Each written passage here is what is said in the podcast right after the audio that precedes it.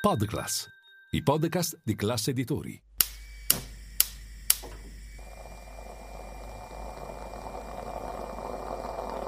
Buongiorno dal gruppo Classe Editori. Io sono Massimo Brugnone.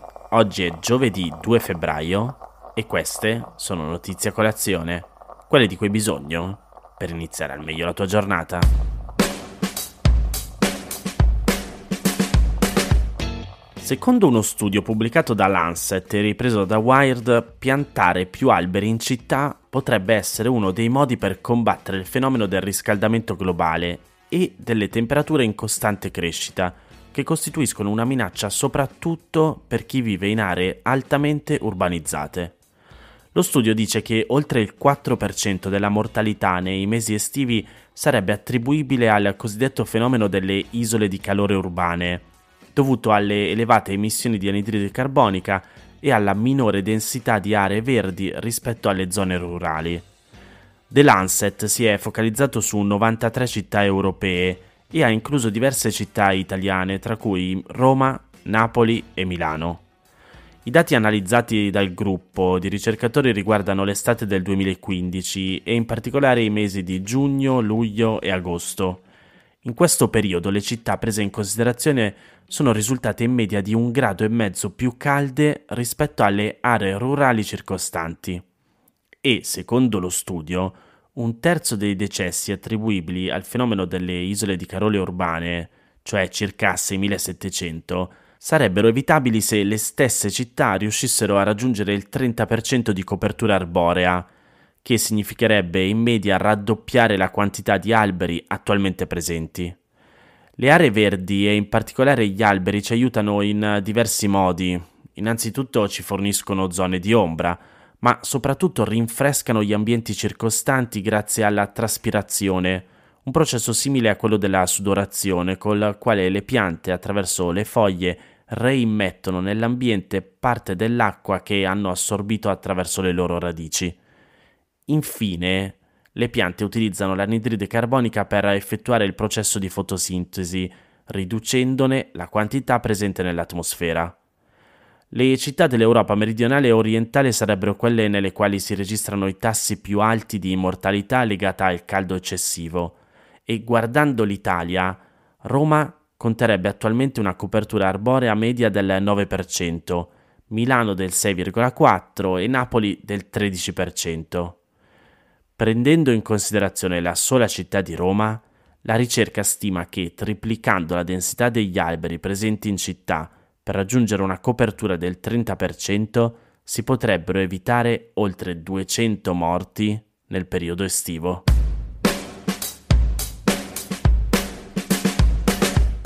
Ne ha già parlato ieri Francesco Costa nel suo podcast Morning, riprendendo una notizia del post, ma volevo parlarvene anche qui a notizia colazione, nel caso non lo aveste ascoltato.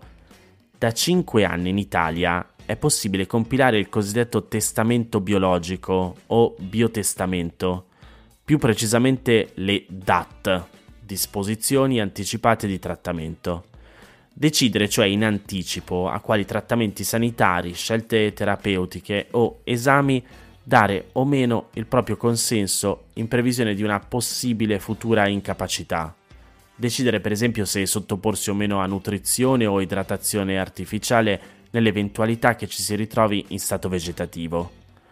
Ad oggi però solo lo 0,4% delle persone maggiorenni italiane lo ha fatto Almeno questi sono i dati raccolti e pubblicati dall'associazione Luca Coscioni che si occupa di diritti civili e che da anni promuove la libertà di scelta sul fine vita.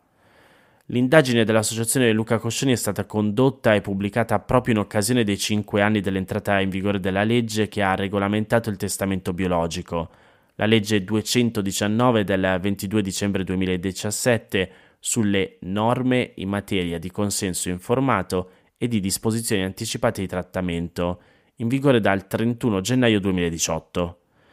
Dai dati raccolti risulta che dall'entrata in vigore della legge a oggi sono state depositate circa 186.000 DAT e ne sono state inviate alla banca dati nazionali circa 145.000. Vi metto il link all'indagine sul canale Telegram di Notizia Colazione. Lì è possibile vedere il dettaglio dei singoli comuni e dei dati raccolti. I numeri sono molto ridotti, soprattutto tenendo conto della facilità e dei vari modi in cui è possibile compilare il proprio testamento biologico. Lo si può fare online, per esempio richiedendo il modello sul sito dell'Associazione Luca Coscioni, ma anche a mano, durante i regolari incontri aperti a tutti delle singole cellule Coscioni, cioè i gruppi locali dell'associazione. Basta contattarle anche sui social per avere informazioni su come funziona nella propria città. E per avere informazioni sul testamento biologico si può anche chiamare il numero bianco sulla fine vita 06 99 31 34 09. È sempre attivo. Tra l'altro è utile ricordare che il testamento biologico è inoltre esente dall'obbligo di registrazione tributaria, dall'imposta di bollo e da qualsiasi altro tributo, imposta, diritto o tassa. Secondo l'associazione Luca Coscioni, il testamento biologico è stato compilato da così poche persone a causa della mancanza di informazione sulla possibilità di farlo. Da quando è entrata in vigore la legge, il Ministero della Salute non ha mai organizzato una singola campagna informativa sulla possibilità di compilare le DAT, nonostante la diffusione di informazioni fosse prevista dalla legge stessa.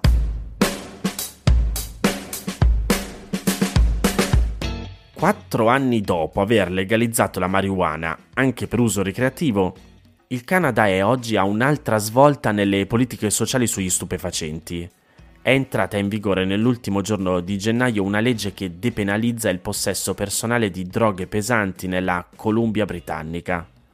La più occidentale delle province canadesi non perseguirà più penalmente i cittadini di almeno 18 anni che verranno fermati con meno di 2,5 grammi di droghe pesanti destinate all'uso personale.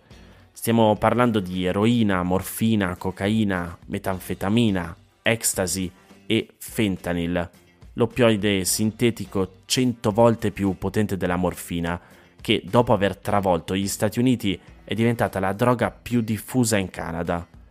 La ministra della salute mentale e delle dipendenze della Columbia Britannica ha spiegato che chi verrà trovato in possesso di questa modica quantità di droghe pesanti non sarà arrestato e incarcerato. Gli verranno invece offerte informazioni sui programmi sociali e sul trattamento da fare per disintossicarsi se lo richiederà. Resterà invece illegale e punibile penalmente il traffico di droga indipendentemente dalla quantità posseduta. La ministra spiega la scelta dicendo di essere convinta che quello delle droghe sia un problema di salute, non penale. Bisogna quindi, leggo tra virgolette, fare questo ulteriore passo per permettere di superare la vergogna e lo stigma. L'esperimento del governo socialdemocratico, deciso a maggio in deroga al Narcotics Act, avrà una durata di tre anni. L'obiettivo del governo della provincia è prima di tutto ridurre il numero di morti causati dalle droghe pesanti, in secondo luogo arginare i reati riconducibili all'uso di droghe e al traffico di stupefacenti e inoltre contenere i costi altissimi di sicurezza pubblica e sanità direttamente legati alle droghe pesanti. La depenalizzazione nella Columbia Britannica ricalca esperimenti simili condotti dal Portogallo a partire dal 2001 e dallo Stato americano dell'Oregon dal 2020. In entrambi i casi con risultati apprezzabili nel complesso, soprattutto nel calo delle morti per overdose e da contagi di HIV, ma difficili da mettere in relazione diretta e univoca con la depenalizzazione, piuttosto che con altre tendenze economiche e sociali. Insomma, staremo a vedere che succede.